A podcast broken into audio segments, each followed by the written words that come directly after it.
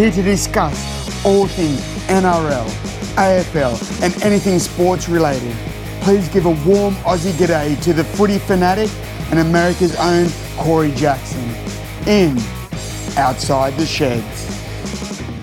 Greetings, salutations, and welcome to Outside the Sheds.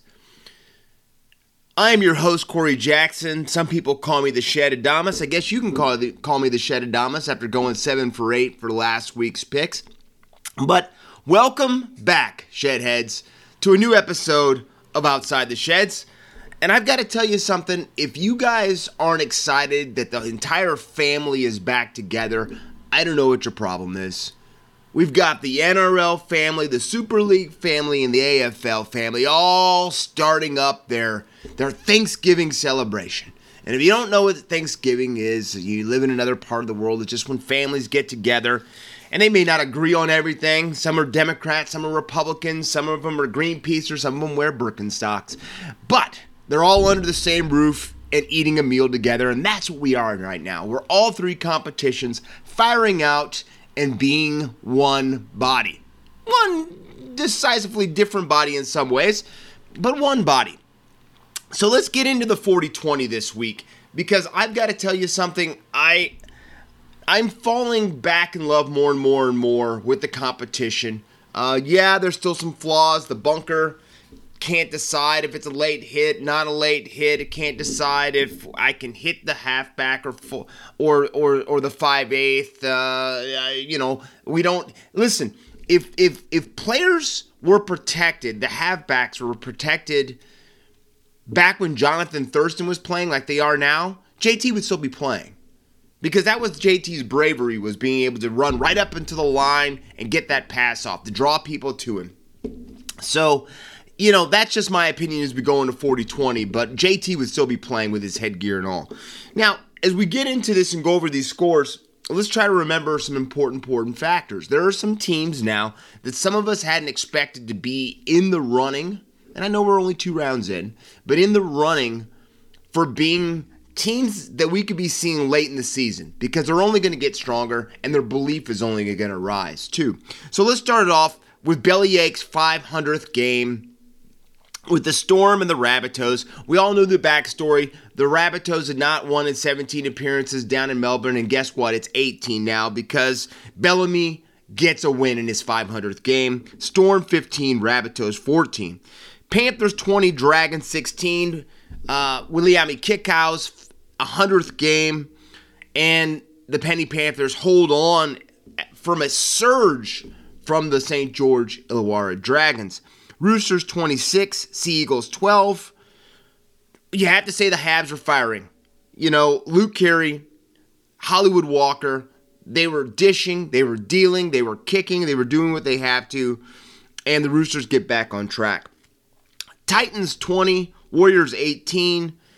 AJ Brimson and the boys showing that they are going to be maybe a force in the competition. But again, I think the other thing we have to take out of this game is what is the heat factor on Nathan Brown as the Warriors again struggle? And you wonder if that loss of Shaun Johnson could be, I hate to say it, maybe the downfall of Nathan Brown's tenure.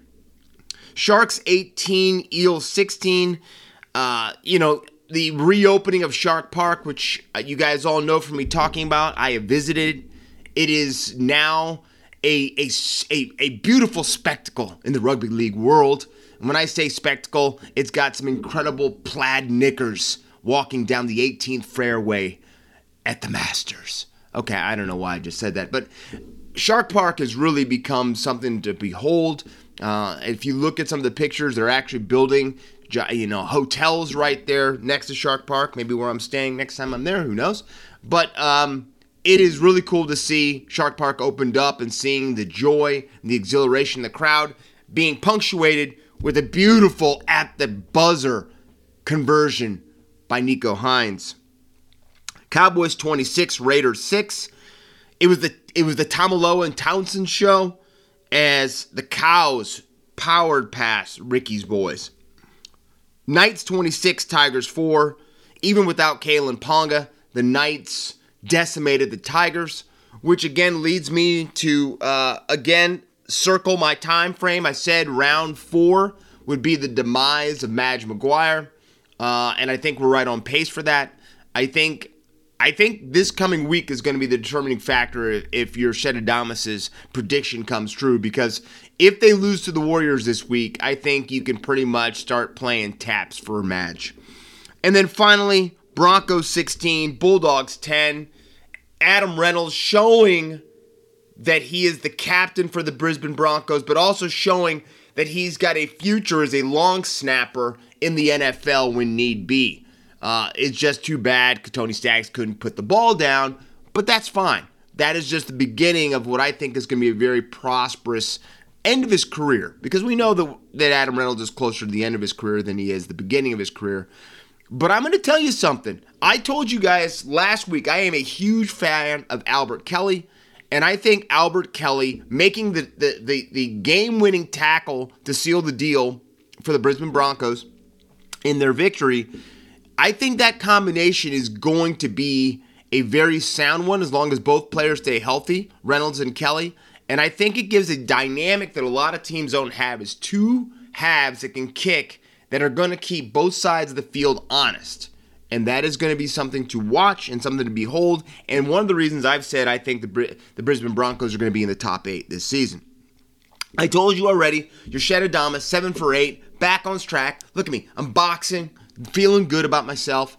Nothing wrong with that. I guess we all should be positive. I know half of us are mentally cracked right now after the last few years of COVID isolation.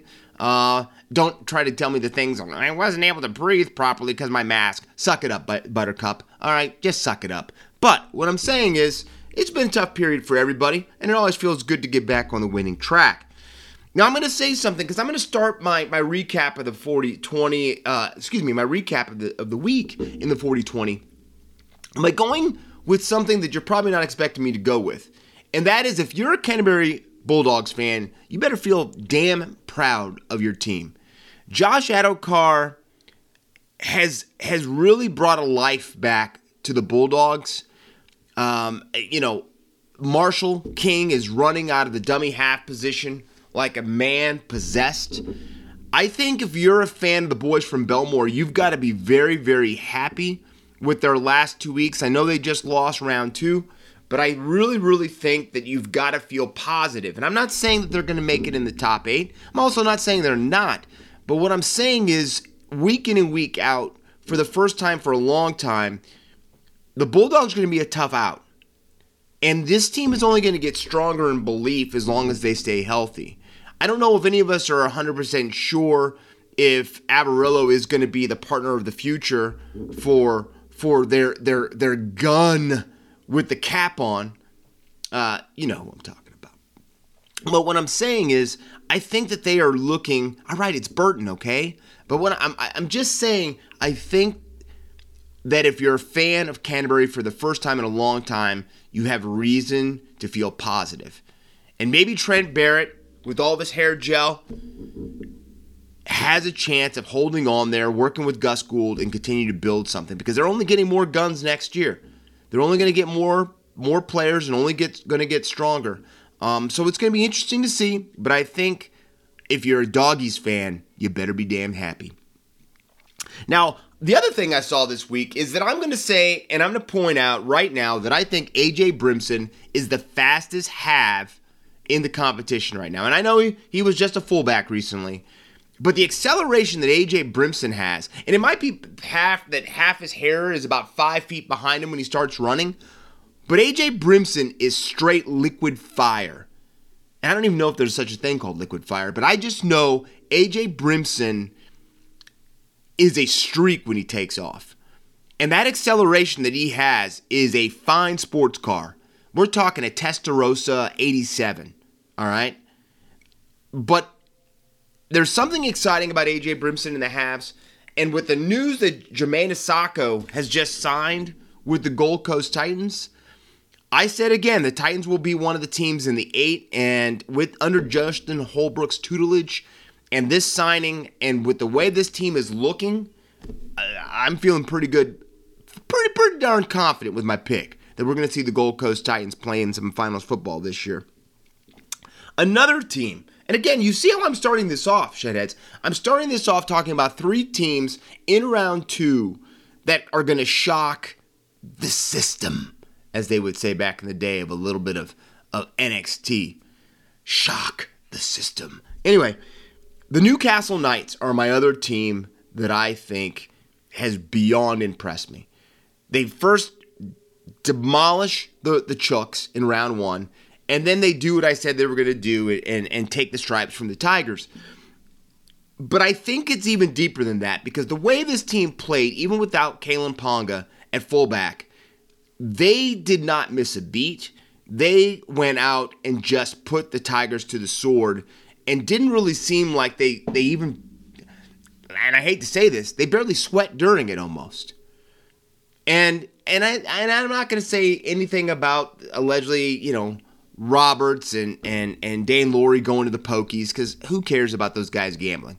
Because to me, players have always gambled. I'm not a big fan of the gambling if you're an athlete, but it, you know, if it's part of your culture and part of a, a country that really doesn't mind that as much, I totally hey, it's it's not mine to say. But you better play well on Sunday. And that is why people are talking about Roberts and and and Laurie because they didn't really have really great game. I'm saying Jimmy Roberts got injured 10 minutes into the game and hobbled around for the re- the next 60. So what I really want to stress is that I think the Newcastle Knights were just beyond the superior team. And and that again is without their all-star that's making a decision if he's going to stay. Jake Clifford and, and, and Clune in, in the halves Jake Clifford is starting to look like the player everyone thought that he was going to be, the player that he was all the way up through the minor grades uh, from the time he was a young boy.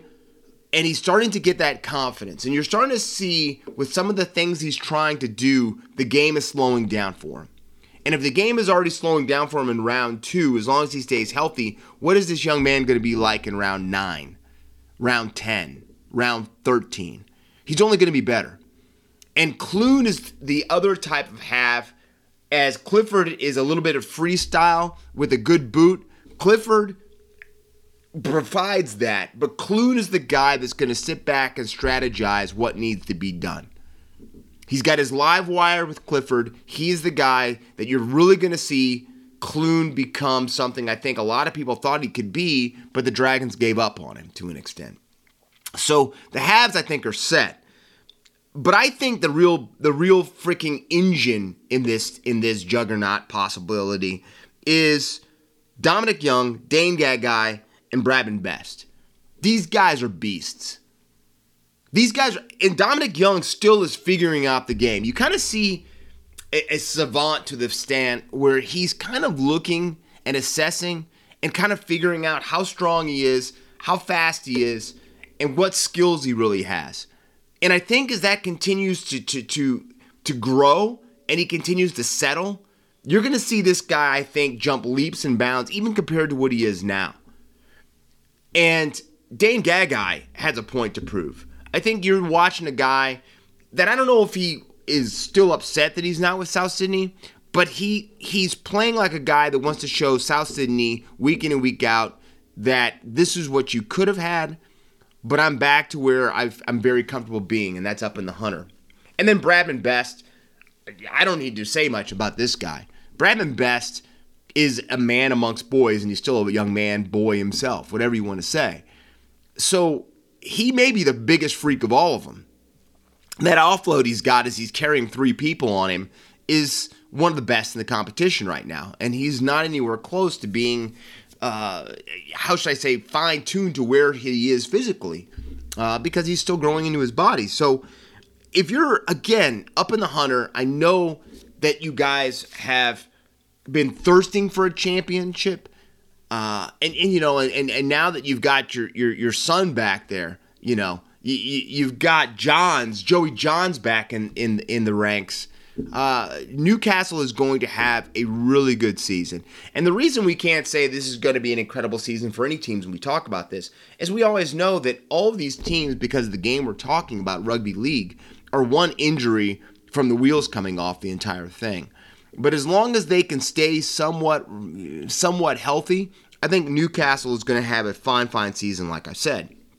Now, I kind of talked to you briefly about the Tigers and the Pokies uh, with Roberts and Daine Laurie, but I think the biggest reason that Madge is in trouble because their player, probably their best player in week round in rounds one and two, has been Jackson Hastings. Like I said, he was going to be. Jackson Hastings to me is not the Jackson Hastings from the Roosters and from the Seagulls. He is the he is the the man the, the man of steel from the Super League.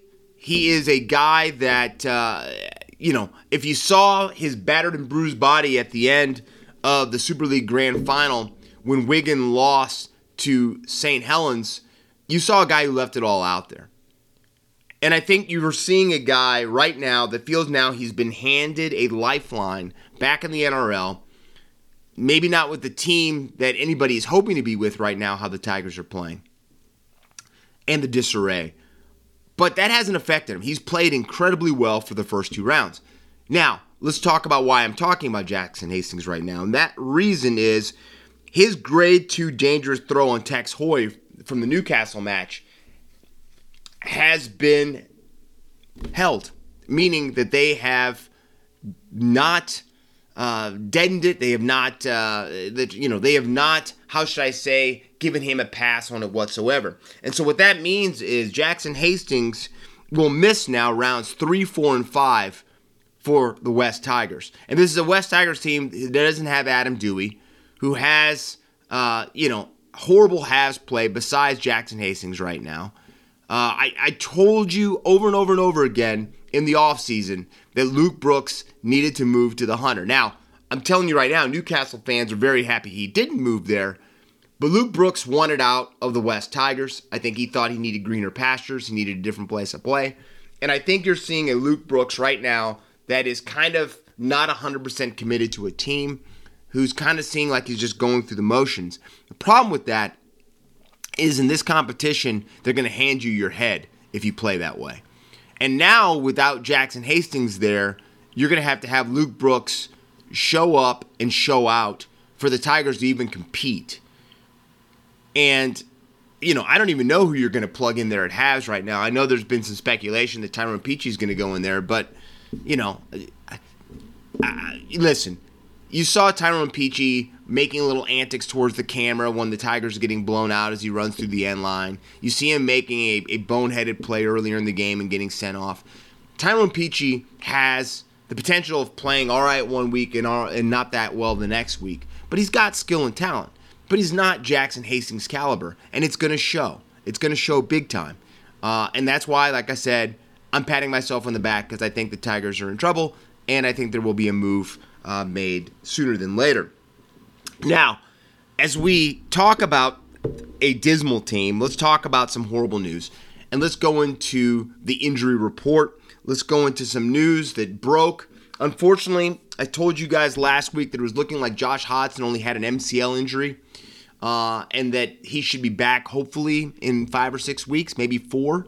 Well, after rechecking that knee and checking out the structural integrity of it, it has been found out that unfortunately Josh Hodgson has torn his ACL and his career with the Green Machine, the Canberra Raiders, are it's over. It's over, unfortunately. Now the question now is with them repairing that knee now and with them trying to get him stronger, what does this mean for the Eels going forward since they've doubled down in bringing in Josh Hodgson for next season? And you're talking about a guy who's had three ACL reconstructions now, and and you know what type of player is the are the Parramatta Eels going to get next season? And I think that's a real question. I think that's got to be a real concern uh, because I know they were in for the, for Jamayne Isaako and they did not get him. So they've got to make some splash because there's going to be players that are losing. They're losing Rimani. They're losing some important key pieces to the blue and gold. Sorry, Dom. I didn't mean to say that out loud, but you are losing pieces. But the, the problem with this is what is this player going to be like? And he is supposed to be the guy that's supposed to take Rehmani's place next year. So that is some big, big news, not just for the Green Machine, who I think is really in trouble but also for the Eels going forward after the next season. And I think it puts more pressure on Parramatta to actually try to win everything this year and lift the trophy at the end of the season. Now, other news that's just breaking is Harry Grant is also out round three for the Storm, which is going to be real problems for Bellyache um, because he's now lost the the hectic cheese with his hand injury, and now Harry Grant is out because of COVID. So, you know, it's going to be interesting to see what Bellyache does, who he's going to put uh, in the in in excuse me the the dummy half position with Harry Grant out, but Harry Grant is out for round three. Mitchell Dunn has been lost by by the uh, North Queensland Cowboys to an ACL injury as well. His season being over. Um, it's it's sad after Todd Payten and the boys got to, to throw back a few beers after their dismantling of of of, of Ricky's boys up there um, in Townsville. But another key loss going forward for the Cows. And then Newcastle forward Lachlan Fitzgibbon. We were all worried that it was an ACL injury. Um, the way we saw them checking out the knee structure, even though he did start putting some weight on it walking off the field uh, during the Tigers match after his injury. But it's only, they're saying, an MCL tear. Uh, they have not decided how long it's going to be, but he will be out and miss at least a few weeks. And I think possibly the biggest injury news of the week is one of my favorite players, Brian To'o, for the Penny Panthers. MCL damage, six to eight weeks on the sidelines. Uh, I I'm not 100% going to say this, Shedheads, but this could be the flipping of the ignition to seeing uh, Kiri coming, excuse me, Kiri, Cleary coming back for the Panthers this week. He, right now, they have him in the number 24 jersey, which means that he's probably a week away, but Luai even said he wouldn't be surprised to see uh, Nathan in the side this week. Uh, and we'll have to see because it's a huge matchup. I'm saying them and the Newcastle Knights is going to be one of the best matches of the week. And you're going to see who how your Shedadamas picks that very, very shortly. Now, I'm very excited because I know round three is multicultural round. You know how much I am about all the cultures having a place. Everybody, no matter what sport we're talking about, has a place in the game as long as you've got the talent to play. I don't care what color you are. I don't care what creed you have. I don't care what religion you are. I don't care how bad of a haircut. Because if it's about bad haircuts, there'd be a lot of players not playing in the league. But it's multicultural around. I think it's a great time. I think you get to see some incredible jerseys. Uh, the NRL has 40 players representing 40 different countries in it right now, are representing that, and that is to me just so awesome to see. Something you're not going to see in Major League Baseball, something you're not going to see in the NFL, the NHL. Uh, 40 different countries represented is awesome. Just awesome to hear and to see. Um, so I'm excited about multicultural round, but I'm really excited about round three because we've got some incredible matchups. We could almost call this rivalry round because, and it kicks off with hate on hate. And you know how I love a good hate match, right? Well, we've got hate on hate kicking off round three. It's not kicking it off. That's that's going to be the Dragons and the Sharks, and that's already a hate fest, right? Both those teams don't like each other, and that's what we got round three starting with. Excited about it. Going to be watching that in a matter of hours. But the match everybody is circling, waiting to see what the fireworks are. Bunnies, Chooks. That's right. Your man David Lindsay and his South Sydney Rabbitohs going against the Chooks. I've got a dog in the fight. We won't say who that dog is. David Lindsay knows since him and I have been to one of these matches together. But I will say this right now. I cannot wait to see what these fireworks are going to be. I can't wait to see what the response is going to be for these two clubs. Um, what does JWH do if he gets his hands on Latrell? How does Manu and Latrell face each other? It is it is it is theater times a thousand, and we're getting ready to watch it in a day. We're going to be able to watch it after probably the dismantling of the West Tigers on Friday night, Friday, Saturday morning, whatever you want to say, whatever time that is, and whatever time zone we're talking about. Uh, but it's going to be an awesome, awesome match. But besides that, we've got the battle for Queensland. We've got the Broncos at at two and zero oh against the Cowboys at one and one. Uh, so this is a, a, a, big matchup. You've got two teams kind of face each other that do not have losing records. It's been a while since the North Queensland, excuse me, since the Queensland Derby has not had two teams that looked like they were just pitiful and dreadful, um, just going head to head. It is going to be a barn burner, and I'm really excited for that match. And so I, I almost could say that this is a robbery, and we're not even talking about you know the, the dogs against the Sea Eagles because that has always been a hard hitting and very much a, a, a, match filled with a lot of disdain. Um, so much so, you know, uh, the man himself, Desi Hasler's coached both teams. Uh, so there's got a lot of emotion in that match as well. So I cannot wait. This is going to be an incredible, incredible, incredible round. Um, and it's going to be something that, that I think we're going to remember and talk about for a little while. Now, before we go into my picks uh, for this coming round, great news just broke, and that is that the government of, of New Zealand has lifted some sanctions and lifted some some uh, how should I say structure they put in place for COVID.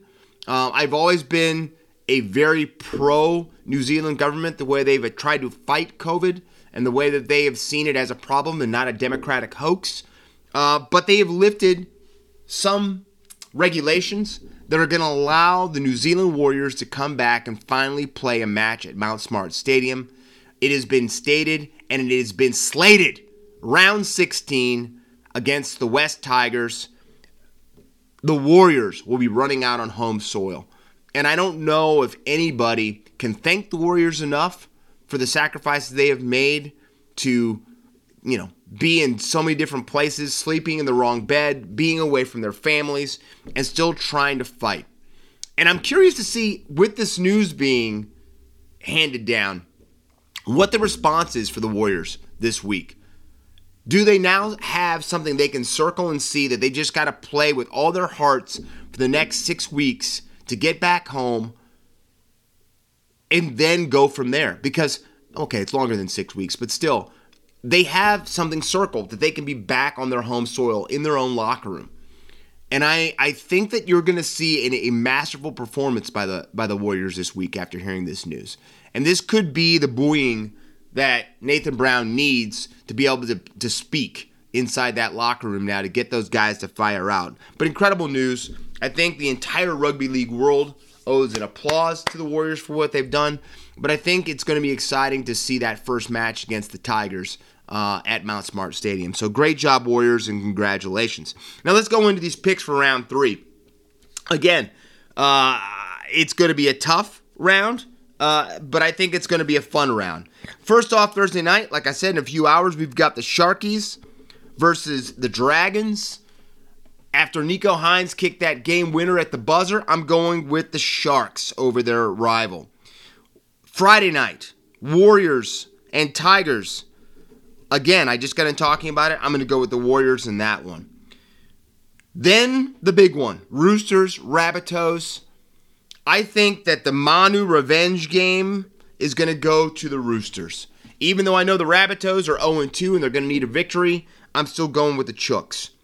Knights and Panthers, Friday night. I think a lot of this game depends on if Nathan Cleary plays. I don't think he will. I think that you're going to see, again, a motivated Newcastle Knights team. I'm going with Joey Johns' boys. I'm going with the Newcastle Knights with the upset over the reigning premiers. On Saturday, Eels versus the Storm. Uh, I really think that injury to um, Harry Grant, excuse me, not injury, but that COVID situation that Harry that has Harry Grant not playing this round, I'm going to put the Eels as the victors going down and getting a big victory. I love the way Mitchell Moses played in the last game, even in defeat, and I think that they are going to beat the Storm. Then we have the Titans versus the Raiders. And I told you I'm going to take that Ferrari of a car I'm taking AJ Brimson and the boys to beat the Raiders, uh, who are reeling right now with injury. Sunday, Cowboys versus the Broncos. Huge match. I think it's a match that is going to have a lot of fireworks. I think it's going to be a close, close match. But I'm going with Kevy's boys to stay unbeaten. And then finally, Bulldogs versus Sea Eagles. I think this is a huge match for both teams. But I am going to take the Seagulls. I think Desi's boys finally bounce back and get in the win column. So I don't know. As I make those picks and tell you guys about it, I think a lot of them could go either way. Uh, that's what happens in rivalry games, but that's what makes to me rivalry games the most fun games of all competitions. Now, as we make our shift and our, our pivot to the AFL, we go to on the mark. Uh, you know, we went fi- we went 500 for those games, and that was tough. That was tough. But again, we didn't have a losing record. We just broke even. We stayed straight Mendoza line. But the round after we already had the the D's and the Bulldogs actually kick off before last episode, and we talked about that. We had a, a match that I thought was going to be a big one, and we had the Blues and the Tigers, which usually had been the kickoff for the AFL season. Not this year because of the D's and the Dogs. But the Blues stunning the Tigers 101 76 as Prestia and Riewoldt go down with injuries. The Blues and Voss, Vossi's boys, rally in the fourth and overpower the Tigers late. Pies 102, Saints 85, a Young Gun show, Daicos, Hayes debut, but Jordan De Goey was the, how should I say, the, the top gun in that one. Cats 138, Bomber 72, Swans 112, Giants 92, Swans winning the Battle of Sydney. Lions 80, Power 69. Uh, the Lions roar back uh, in in a, in a really pretty uh, pretty remarkable comeback. But I think some of the injuries for the Power is the thing that shows up in that one. Hawks 78, Roos 50. Excuse me. Yes, Hawks 78, Roos 58. Uh, it looks like the the the Hawthorn Hawks are soaring a little bit now. It's going to be interesting to see. They've got a big big key uh, round two matchup to see if this was just the Roos getting beat down as usual. Uh, I don't know why I took the Roos. We won't talk about that. Dockers 83, Crows 82. Three late goals take the Docks over the top in a match the Crows are probably going to be looking at towards the end of the season, saying they let one get away. And then finally, my boy Chol and the Suns 107, Eagles 80. The Chol era begins with a with an incredible victory uh, as the Suns come out on top. Now let's talk about this a little bit. Let's talk about some of these matches. And the first one I want to start with is the Blues. And I know how exciting it is for, for Carlton fans to finally get over the top of the Tigers. It was an 11 game losing streak they had had to Richmond. Um, and I know how much they, they really, really wanted this. Um, Richmond started really, really well. And then the injuries to, to, to Prestia and Jack Riewoldt really kind of was the beginning of the end for, for Richmond. Even though they started well, they just couldn't sustain it. And, and, and I think, I, I really think the demoralizing factor was watching Prestia go down with that hamstring injury after everything he's been through trying to fight back. Um, and I think that kind of broke the spirit of the Tigers a little bit. That being said, they still were leading until that fourth quarter surge by the Blues. To me, though, the most inspiration that I've seen for a while, most inspiring moment, maybe of the entire weekend of, of, of NRL or AFL, was watching Sam Docherty kick that goal in the second quarter. Uh, after he already had 20, you know, he's already did 25 disposals for the game, which is impressive.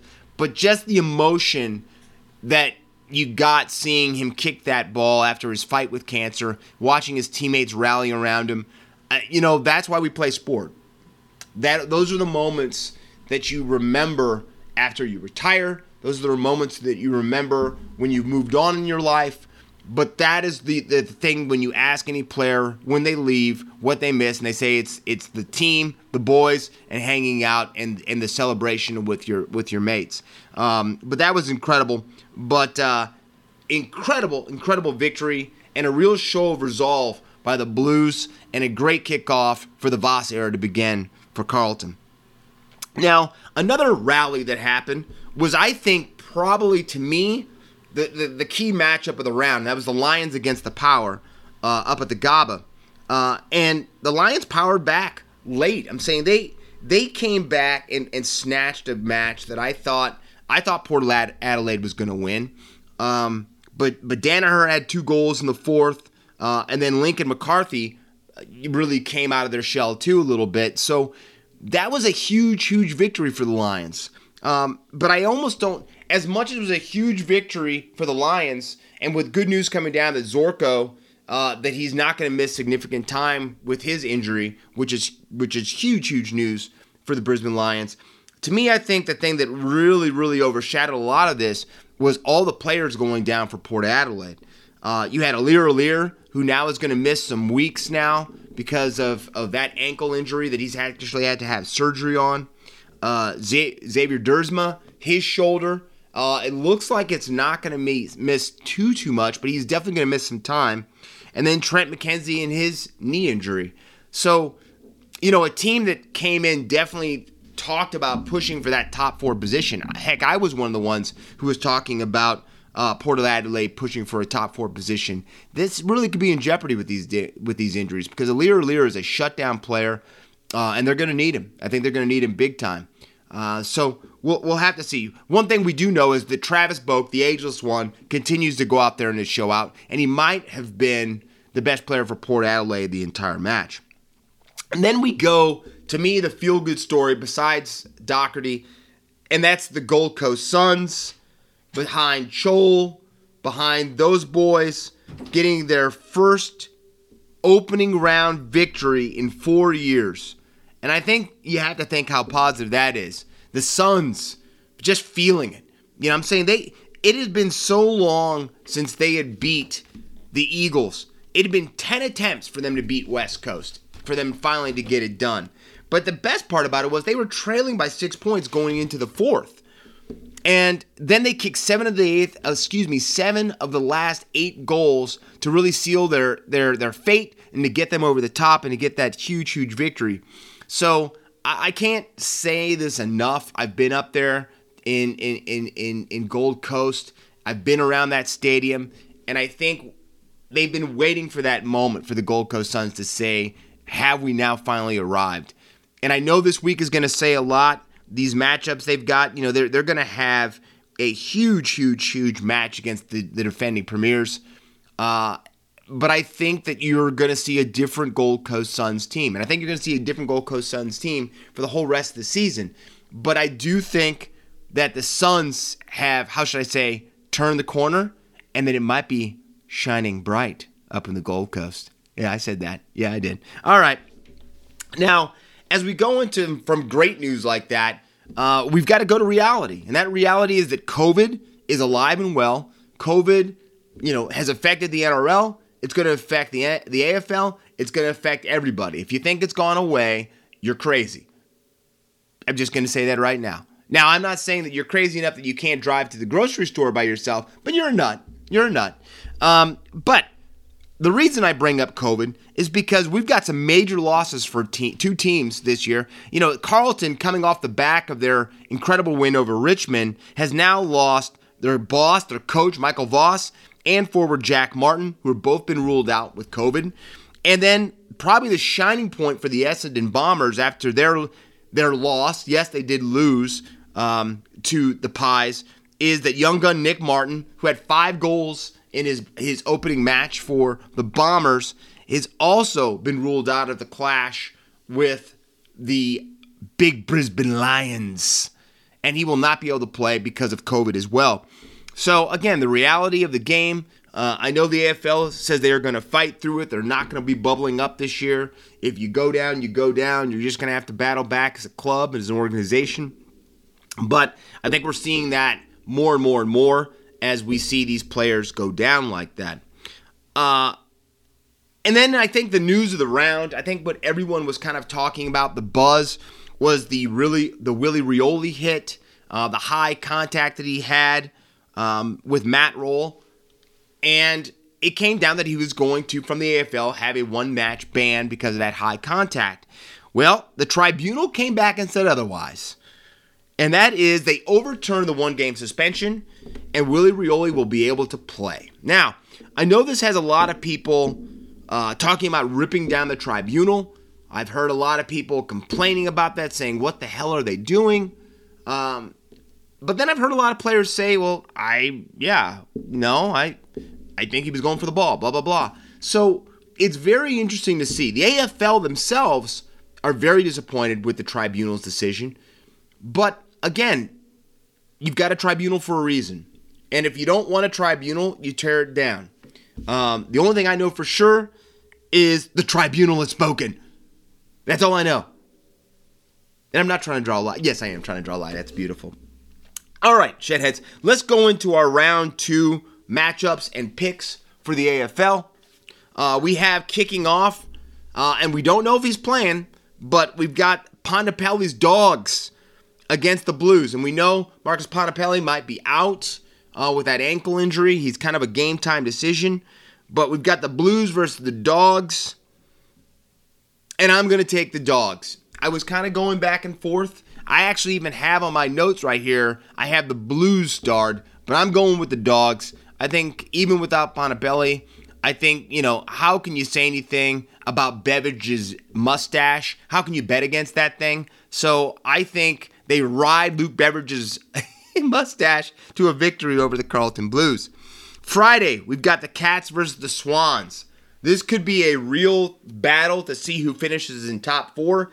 Uh, and we might be looking back at this match uh, in a few months' time about how key of a match this was. But I'm taking the Swans and Buddy to come over the top of the Cats. Then we have the Crows versus the Pies. I'm going to take the Pies over the Crows. Saturday, Lions versus the Bombers. Uh, we've already heard, like I said, that the shining point of the Essendon Bombers first round was, uh, you know, a player that won't even be playing this round. Martin isn't going to be in, so I'm going to go with the Lions. Hawks versus the Power. Going with the Hawks. I think that those injuries for Port Adelaide are going to be a lot, even though, like I said, Travis Boak, Ollie Wines, uh, and I know Boki is is is never going to age. Uh, he is the Tom Brady in teal and black, but I'm going with the Hawthorn Hawks. Demons versus the Suns. Here it is, Shedheads. I hope you're all sitting down because you're Shedadamas picking the upside upset of the round. I'm going with my boy Chol and the Suns to pull the upset over the Melbourne Demons. Eagles versus the Roos. Do we really have to talk about this match? I'm going with the Eagles. Giants versus the Tigers. And I am very, very curious to see how Richmond battles back without Prestia and Jack's fractured thumb. What happens with Jack? Um, does Dustin Martin understand? Uh, does Trent Cotchin understand that these two guys are going to have to lift their game? I know Dusty's now trying to get his legs back, and I probably would say this: we're not going to see the best of Dustin Martin until round five or six um, as he gets back to playing again after that injury from last season. Uh, but I'm still going to take the Tigers over the Giants. And then the final match on Sunday, Saints versus the Dockers. I am going to take the Dockers to beat the Saints. Now, as we go into the guns of the week, we have mixed it up because I have got two AFL guns compared to the one NRL uh, rugby league gun. But my number one gun in his 100th game, Viliame Kikau for the Petty Panthers. Two tries, 105 running meters, one line break, one line break assist, four tackle breaks, and 32 tackles made with his win over the Dragons. Uh, I don't know if you guys have seen the video, the excuse me, the video footage of Viliame Kikau uh, seeing his family being flown in by the Penny Panthers to see his 100th game but there wasn't a dry house, dry eye, excuse me, in the sheds. It was incredible. And it's something that once again just fills you with with the love of what these games and these competitions mean. My number 2, and I know he's been wearing a black hat on this show for a while, but that doesn't change the fact that he's a hell of a player. Jordan De Goey, 2 goals, 3 behinds, 27 disposals, 15 kicks, 12 handballs, 5 marks, 2 tackles, 464 meters gained in that win over the St. Kilda Saints. And then finally, Luke Parker uh, leading, leading the Swans, that fiery white bird, unless he's the black swan, I guess, in the victory over their crosstown rivals, the Giants.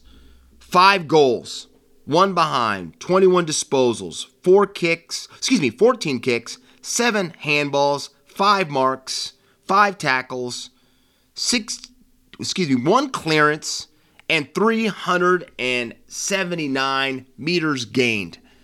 I think that to me uh, is a heck of an outcome. I think that the Swans, I think the Swans are going to be pushing for that top four, and I think that that's why watching this match this week is going to be so key between them and Geelong to see which team can impose their will and get the victory. Now, as we go outside the bubble, this is a story I don't know if any of us really thought, but I have to admit to you guys, and I know you're going to say you're going to call the Shed Adamas out on this, but Ash Barty just retired as the number one player in the world from professional tennis, the WTA, stepping down, saying that she has had her fill, that she's happy with what her career has brought her.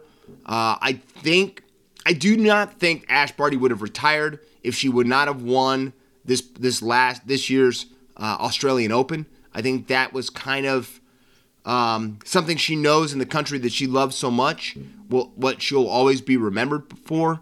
Um, but I do think this, and and Ash Barty is too much of an athlete. Uh, you know, she's played cricket, she's played a lot of games, but I think what you're going to see, I think Ash Barty is going to get a contract to play in the AFLW for her beloved Richmond Tigers. And I think that is going to be something, no matter how much her being the best tennis player in the world might mean as much to her, except for that, that Aussie Open, is to be able to run out wearing a yellow and black Guernsey for her beloved Tigers. And I think that's what we're going to see. I think Ash Barty is going to go and play in the AFLW. Uh, even though it won't make her the money as winning a Grand Slam, I think that's where her love and her passion is going to be, and I think that's what we're going to see. But I would say that you know, after winning a Wimbledon, after winning a French Open, which no one saw her doing, was winning the French, and then winning her hometown country's Grand Slam, uh, I can't say anything more than congratulations and do what you want to do. Life is too short not to do that. Now, I woke up this morning over here in the great United, oh, excuse me, the divided states of America. I, am not going to change that yet. Uh, w- waking up in the big uh, DF, eh, the DSA. I woke up in the DSA and I saw a story that I was not expecting to see, but the way the NFL has been going, should anything surprise us anymore? And that is that the Chiefs have, have traded their star receiver, Tyreek Hill, to the, to the Miami Dolphins for five picks a first, second, and third round pick in 2022, and a fourth and sixth round pick in 2023. Now, here's the big thing, and this is, I think, why Tyreek Hill said, okay, I'll do it, is because Tyreek Hill just signed a four year extension for $120 million. But here's the kicker 72 million of it is guaranteed. Boy, I don't know what I could do with $72 million guaranteed. Uh, as I look at my, my, my wingman came in the room, uh, Zeke, I think you all know him, the, the, the team mascot, my little one, my little guy, uh, as he sits in his chair like the king that he is. But I do think $72 million guaranteed, and I think this is why you saw a couple moves. Uh, number one, let's go over some of the moves that have happened since the last time I've talked to you, shedheads, and that is the Deshaun Watson trade to the Browns. Now, everyone said the Browns were out of contention with this, but the thing that I think made Deshaun Watson flip is when he heard the Browns say that they guarantee him a five year, $230 million deal. Guaranteed.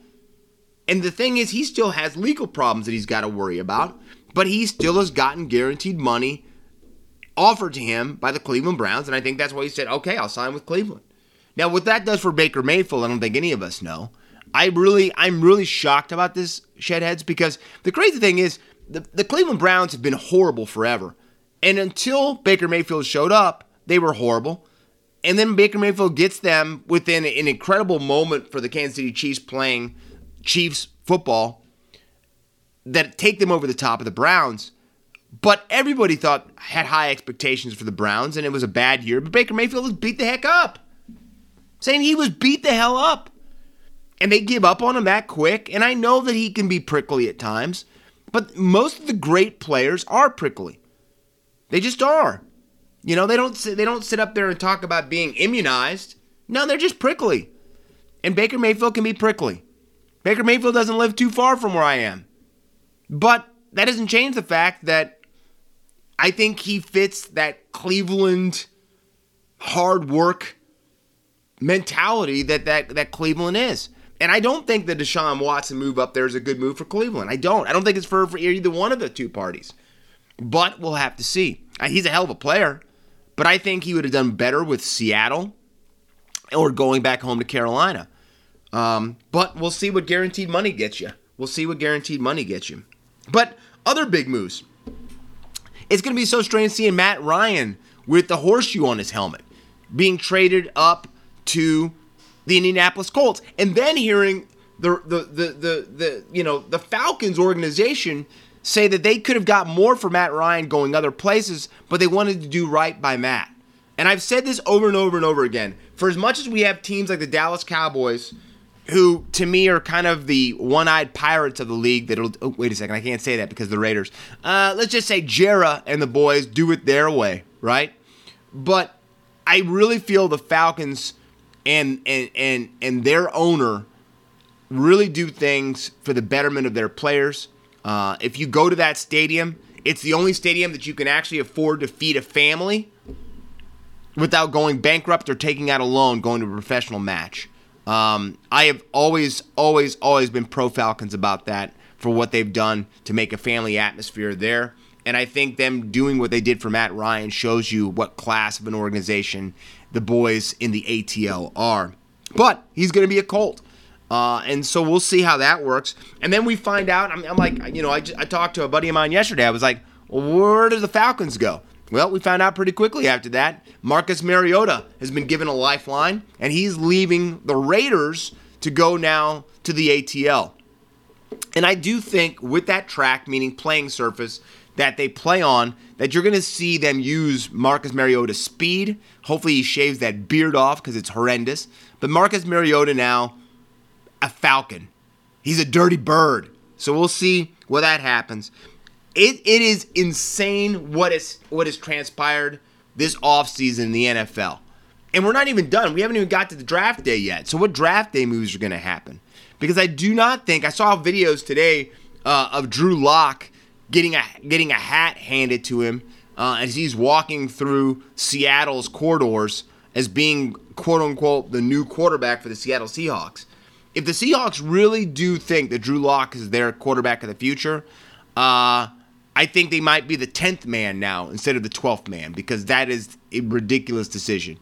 But we're just to have to wait and see. But I think that's why everybody says the NFL is what the NFL is and something to watch and to behold because you just don't know what the hell is going to happen week in and week out. They're insane there.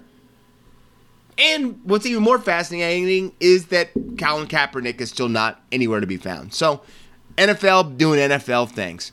But Shedheads, that brings to a close another incredible episode of Outside the Sheds. I hope you enjoyed it. I know I did. I usually always do. But for myself, my wingman sitting here, the incredible Zeke Jackson, I sign off. I say adieu, but take in multicultural round. It is going to be something to behold. Uh, and we've got some key matchups in the AFL. Uh, if you try to say that you're bored this weekend, you're insane. But until next week, Shedhead, stay out of trouble. Don't get caught. Uh, this has been Outside the Sheds. I am Corey Jackson. David Lindsay, I'm coming for you in the bunnies. See ya! And that was another fantastic episode of Outside the Sheds with Corey Jackson, talking all things NRL, AFL, and all things sports. So please remember to smash the subscribe button and share this with your family and friends and show them what Australian sport is all about.